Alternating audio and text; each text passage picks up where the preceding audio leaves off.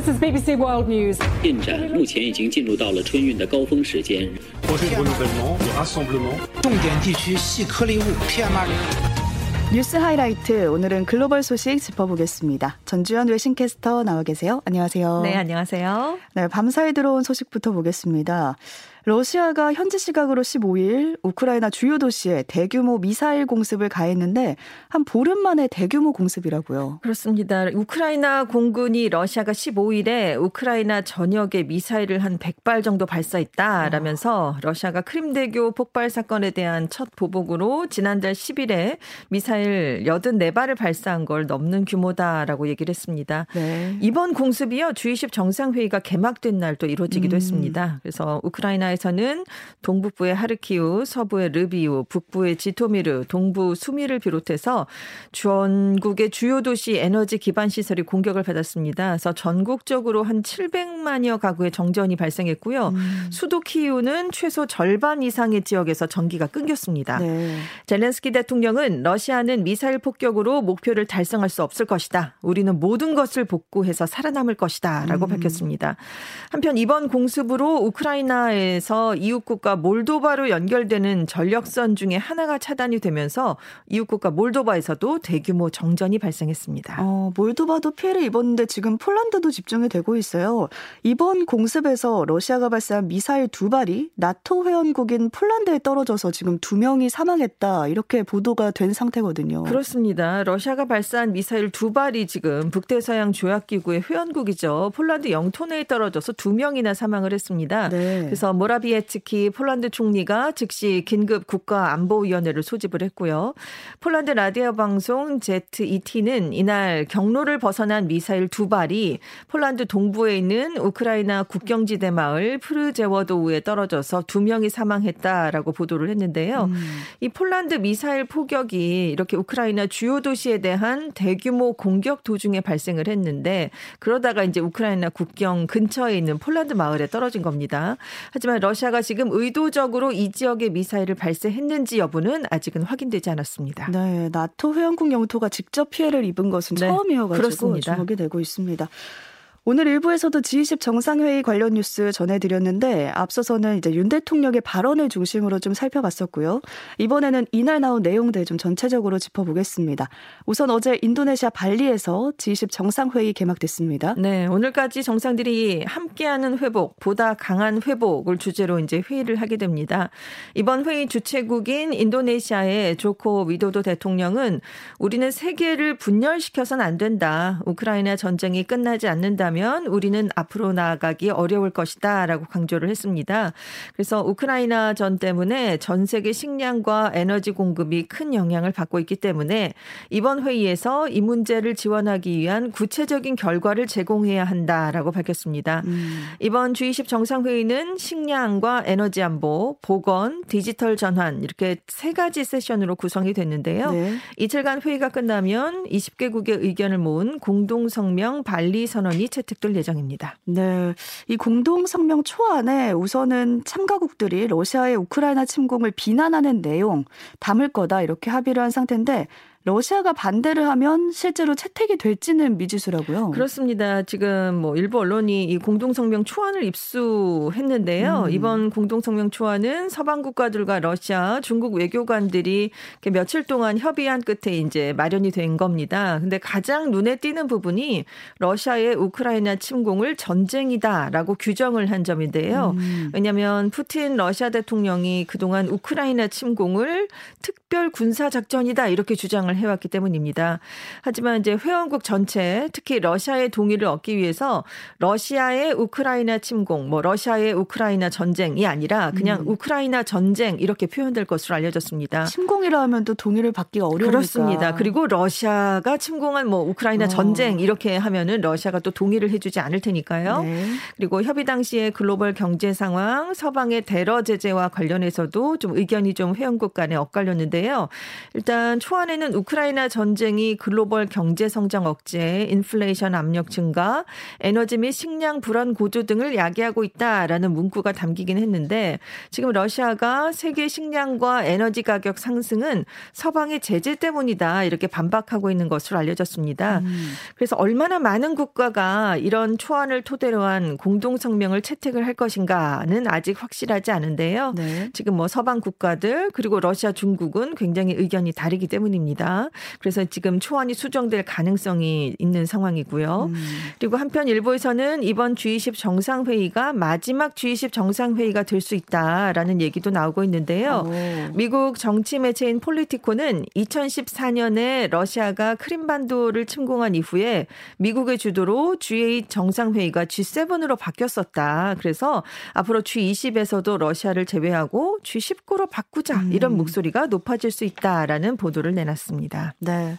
G20 정상회의 앞서 열린 아세안 정상회의는 캄보디아에서 열렸잖아요. 네네. 그런데 이 훈센 캄보디아 총리가 코로나19 확진 판정을 받아서 지금 우려가 되고 있습니다. 우선은 윤 대통령 부부는 음성 결과 받았고요. 훈센 총리를 만났던 여러 정상들에겐 어떤 영향 미칠지 주목되고 있습니다. 그렇습니다. 훈센 총리가 14일에 G20 정상회의에 참석하기 위해서 발리에 도착을 했습니다. 그래서 코로나19 진단 검사를 받았는데요. 15일 오전에 양성 판정이 나왔습니다. 음. 다행히 별다른 증상은 없는 것으로 알려졌지만 이 결과가 나왔기 때문에 지금 훈센 총리와 마크롱 프랑스 대통령, 시진핑 중국 국가주석 등 각국 정상과 연쇄 회담을 하기로 했었는데 일정이 다 취소가 됐고요. 훈센 총리는 바로 귀국길에 올렸습니다. 음. 그래서 18일부터 시작되는 아시아 태평양 경제 협력체 정상 회의도 이제 취소를 할 예정으로 알려졌고요. 근데 이제 훈센 총리가 14일 늦게 발리에 도착을 했어요. 그래서 각국 정상이 참여한 만찬 행사에는 불참을 했습니다. 그런데 11일에서 13일 그 캄보디아에서 열렸던 아세안 정상회의 행사에서 네. 윤 대통령을 포함해서 미국, 중국, 일본, 호주, 캐나다, 동남아 8개국 이렇게 굉장히 많은 정상들하고 마스크를 착용하지 않은 채 회동을 했어요. 그렇죠. 그래서 지금 각국 정상들에게 이게 확산되는 게 아니냐라는 음. 우려가 퍼진 건데 일단 바이든 미국 대통령이 가장 주목을 받고 있는데 지금 코로나19 진단 검사 에서 일단 음성 판정을 받았습니다. 네. 근데 이제 바이든 대통령이 주목을 받는 게 이 캄보디아에서 훈센 총리와 양자 대면 회담을 한 이후에 아세안 정상들과 공동 회의에 참석을 했고 음. 이어진 만찬장에서 훈센 총리 바로 옆에 앉아서 귓속말을 나누기도 했거든요. 어. 굉장히 가깝게 있었기 때문에 가장 주목을 받고 있는 겁니다. 네. 그리고 지금 기자회견에서 약간의 감기 증상이 있다 이런 얘기가 나와서 지금 비상이 걸렸는데 바이든 대통령은 3월에 그 부스터샷 2차 까지 접종을 완료했지만 7월에 코로나19에 확진이 됐었죠. 음. 당시에 팍스로비드 치료를 마치고 격리가 해제된다고 했는데 돌파 감염이 되면 되면서 다시 격리가 된 적이 있습니다. 그리고 지난달 25일에 오미크론 하위 변이인 BA4, BA5를 겨냥한 이가 백신 접종을 마친 상황입니다. 네, 또 게다가 고령이기 때문에 그렇습니다. 더욱이 지금 주목이 되고 있습니다. 미국 공화당의 중간 선거에서 예상에 못 미치는 성적을 거두면서 당내에서 트럼프 전 대통령에게 책임이 있다 이런 목소리 나오고 있는데요. 이런 가운데 트럼프 전 대통령이 현지 시간으로 15일 대선 조전, 도전하겠다 이 발표를 강행할 것으로 보인다고요? 그렇습니다. 현지 시각으로는 15일 오후 9시고요. 우리 시간으로는 오늘 오전 11시에 플로리다주에 있는 마러라고 자택에서 매우 중단 발표를 하겠다라면서 음. 언론을 초청했습니다. 근데 선거 결과가 나오고 나서 안 할 수도 있겠다라는 예측이 있었잖아요. 그 측근들은 굉장히 말렸다고 해요. 음. 그래서 지금 더 지난 시기에 해야 된다라고 음. 얘기를 했는데 지금 트럼프 전 대통령은 결국 강행을 할 것 같습니다. 네. 트럼프 전 대통령이 출마 선언을 또 하면 2016년과 2020년에 이어서 세 번째로 대권에 도전을 하게 되는 건데요. 지금 공화당이 중간 선거에서 대승을 할 것이다라는 전망이 다 무너졌잖아요. 네. 그래서 공화당 안에서 지금 트럼프 책임론이 커지고 있습니다.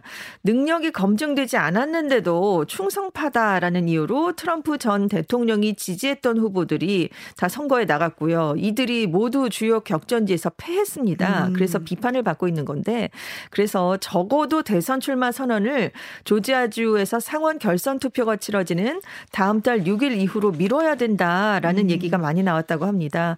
CNN은 공화당 내에서는 발표를 만료하고 있는데 그의 계획에는 변화가 없다. 자신에게만 초점을 맞추는 전형적인 트럼프의 모습이다. 이렇게 보도를 내놨습니다. 네, 다들 만류를 하고 있는데 네. 그런데도 이렇게 출마 선언을 강행하는 이유가 뭘까요? 좀 마음이 급해졌기 때문인데요. 음. 지금 론 디센티스 플로리다 주지사 같은 공화당 안에 다른 경쟁자를 견제하기 위해서 대선 출마를 강행한다라고 어. 언론들이 보고 있습니다. 왜냐하면 디샌티스 주지사가 이번 중간 선거에서 재선에 성공을 했습니다. 그래서 지금 트럼프 전 대통령의 강력한 라이벌로 떠오른 상황인데요. 12일에 유고브가 조사를 해봤더니 차기 공화당 대선 주자 선호도 조사에서 디샌티스 주지사가 42%, 트럼프 전 대통령이 35%의 지지를 받았습니다. 오. 이게 한 달 전과 거의 정반대로 역전이 된 그런 상황인데요. 네. 그리고 오늘 새벽에 텍사스 공화당과 여론조사 기관 CWS 리서치가 발표한 여론조사에서 격차가 더 벌어졌습니다. 디센티스 주지사가 43%, 트럼프 전 대통령이라는 응답자는 32%에 그쳐서 오. 이제 두 자릿수 격차까지 나버린 거예요. 그러네요. 그래서 이제 이것 때문에 마음이 급하기도 하고 지금 트럼프 대통령이 그 미국 의사당 폭동 사태를 사주했다라는 의혹, 조지아주에서 대선 결과를 바꾸도록 압박한 선거 개입 의혹, 또 기밀 문서를 유출한 의혹 이렇게 여러 가지 법적 문제에 얽혀 있거든요. 음. 그래서 법적 위기를 정치적으로 극복하기 위해서 대선 출마를 서두른다 이런 분석도 나오고 있습니다. 네, 지금 여기서 궁금한 게 디센티스 주지사인데 어떤 인물이길래 지금 트럼프의 경쟁자로 꼽히고 있는 건가요? 그 플로리다 주지사 재선 선거에서 이번에 19% 포인트 150만 표 차로 승리를 했는데 이게 이 플로리다 주지사 선거 사상 40년 만에 가장 많은 표차가 난 선거가 됐습니다. 네. 그리고 공화당이 연방 하원의원 내석을 민주당에서 빼앗아 왔고요. 주정부 선출직 모두를 공화당이 독식을 하게 됐고 주의회 상하원에서도 공화당이 이번에 압도적인 다수가 됐습니다. 그러니까 플로리다주에서 정말 큰 압도적인 승리를 거둔 셈인데요. 음. 사실 플로리다가 그동안 민주당과 공화당의 대표적인 경합주다 이렇게 꼽혀왔거든요. 그런데 이번 선거 결과를 놓고 보면 지금 지난 20년 동안 경합주였는데 이제 플로리다는 아주 강력한 공화당 지지 세력으로 돌아서게 된 셈입니다. 압도적으로 이겼으니까. 그렇습니다. 그래서 이번 중간 선거의 최대 승자는 디센티스 주지사다 이런 음. 말까지 나오고 있는데요. 왜냐하면 트럼프 전 대통령을 위협하는 공화당 내 주자로 단번에 떠올랐기 때문입니다. 근데 지난번 주지사 선거 때 트럼프 대통령 지지 를 이제 선언했어요. 그래서 대표적인 트럼프 퀴즈다 이렇게 불렸는데요. 이후에 절제된 언어, 또 보수적이면서도 실용적인 정책 집행, 또 이번 선거 전에 허리케인 피해를 수습할 때는 바이든 행정부 정책에 초당적으로 협력을 했습니다. 음. 그래서 공화당 지지층뿐만이 아니라 무당파층, 또 심지어 보수적인 민주당 지지층에게까지 지지를 얻게 됐어요. 그래서 이제 공화당의 아주 유력한 대권 주자로 떠올랐습니다. 네, 주목해 봐야 되는 인물이 아 닐까 싶고요. 세계 4위 부자인 제프 베이조스 아마존 창업자가 자신의 재산 대부분을 기부하겠다 이렇게 선언을 했습니다. 네, 베이조스 창업자가 갖고 있는 재산이 1,240억 달러, 우리 돈으로는 와. 약 165조 원에 달하는데요. 네. 14일에 자신의 재산 대부분을 기부하겠다라고 선언을 했습니다. 이렇게 자산 대부분을 기부하겠다라고 밝힌 게 이번이 처음이에요. 그래서 베이조스 창업자는 이 재산의 대부분을 기후 변화와 싸우고 사회 정치적 분열에 직면해서 인류를 통일할 수 있는 사람들을 지원하는 데 쓰겠다라고 음. 얘기를 했습니다. 근데 지금 블룸버그 추산 세계 4위 부자거든요. 근데 그동안 빌 게이츠, 워런 버핏 같은 억만장자들이 자산의 대부분을 자선 사업에 기부하는 세계 최고 부자들의 캠페인인 기부 서약에도 서명을 하지 않아서 않아서 음. 좀 약간 짠돌이다. 음. 인색하다. 이런 얘기를 굉장히 많이 들었습니다. 네. 그래서 베이조스는 효율적이지 않은 기부 방법들이 너무 많다라면서 기부의 효과를 극대화할 수 있는 방법을 현재 찾고 있다. 이렇게 설명을 내놨습니다. 네.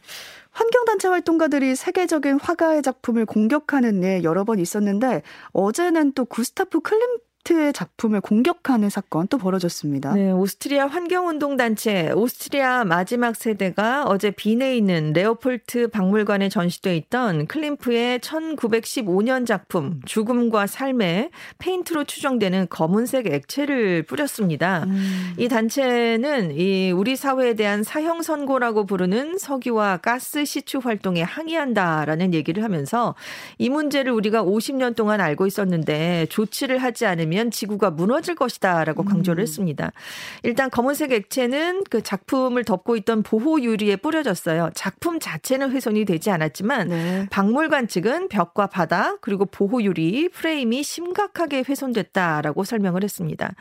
최근 유럽을 중심으로 이 기후 위기 심각성을 강조하려는 환경 운동 활동가들이 세계적인 명화에 이물질을 뿌리는 퍼포먼스를 계속해서 이어가고 있죠. 음. 3일에는 이탈리아 기후 단체가 반 고흐의 작품 씨 뿌리는 사람의 야채 수프를 끼얹었던 적이 있고요. 그렇죠. 이틀 뒤에는 스페인 마드리드에서 고야의 작품 액자에 접착제를 바른 손을 붙인 그런 사건들도 있었습니다. 네.